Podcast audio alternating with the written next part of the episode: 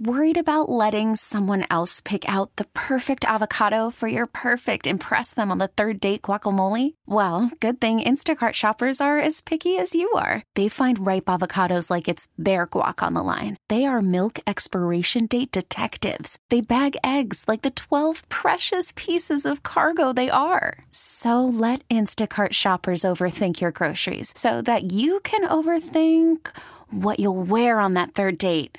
Download the Instacart app to get free delivery on your first three orders while supplies last. Minimum $10 per order, additional term supply. We get it. Attention spans just aren't what they used to be heads in social media and eyes on Netflix. But what do people do with their ears?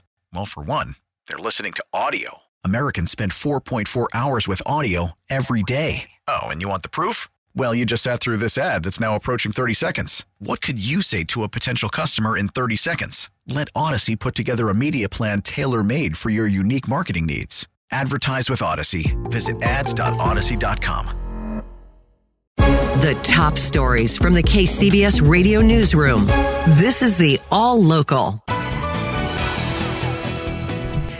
Good afternoon. I'm Rebecca Corral. Here's what's happening. Oakland is looking for a new police chief after the police commission unanimously voted to fire Chief Ann Kirkpatrick without cause. The commission chair, Regina Jackson, says ousting the city's first female chief comes after the department failed to comply with court ordered reforms. The decision was supported by Oakland Mayor Libby Schaaf, who appointed Kirkpatrick in 2017.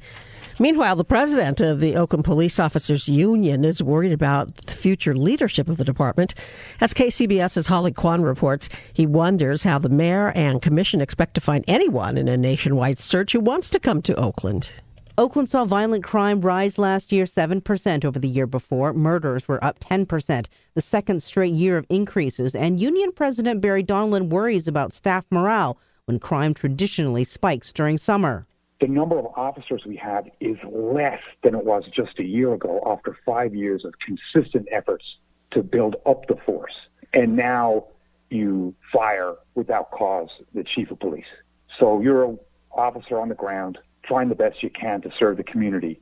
What are you supposed to think? Bill Bratton was head of the police departments in New York, LA, and Boston. In 2012, he was brought on as a consultant to the Oakland Police Department. He says it's going to be tough finding candidates for the vacancy. Anybody that would ask my opinion about whether they should apply, I would discourage them from applying.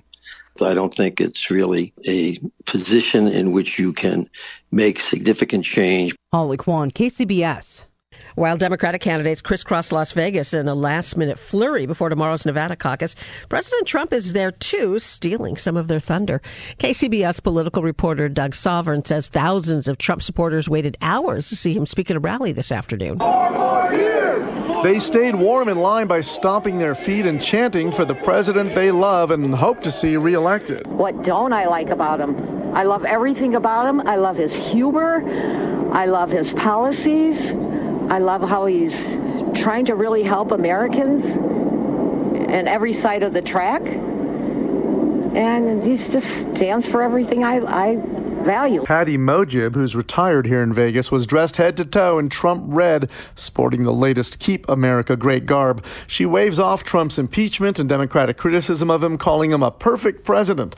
Joe Ferreira, an independent voter from upstate New York, came here to see Trump too. He says he'll be voting Republican this November. The economy, number one. I like his stand on all the jobs, and what he's doing in manufacturing. I like his policies overseas. Trump heads, Trump flags, Unlike at Trump events in the Bay Area, there was nary a protester in sight. In Las Vegas, Doug Sovern, KCBS.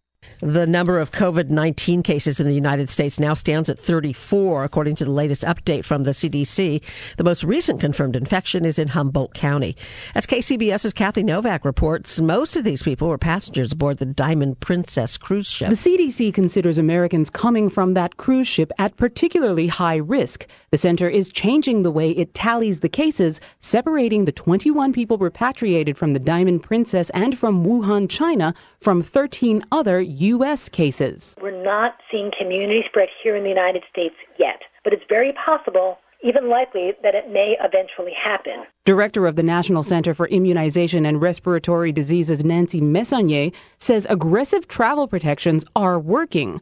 Now, the State Department is telling Americans to reconsider any plans to travel by cruise ship to or within Asia. The department's acting assistant secretary for consular affairs, Ian Brownlee, warning those who do not to expect any more U.S. government evacuation flights. Such repatriation flights do not reflect our standard practice and should not be relied upon as an option for U.S. citizens under potential risk of quarantine by local authorities. Kathy Novak, KCBS. Subscribe to the All Local wherever you get your podcasts and stream us on your smart speaker 24 7 by saying Play KCBS Radio.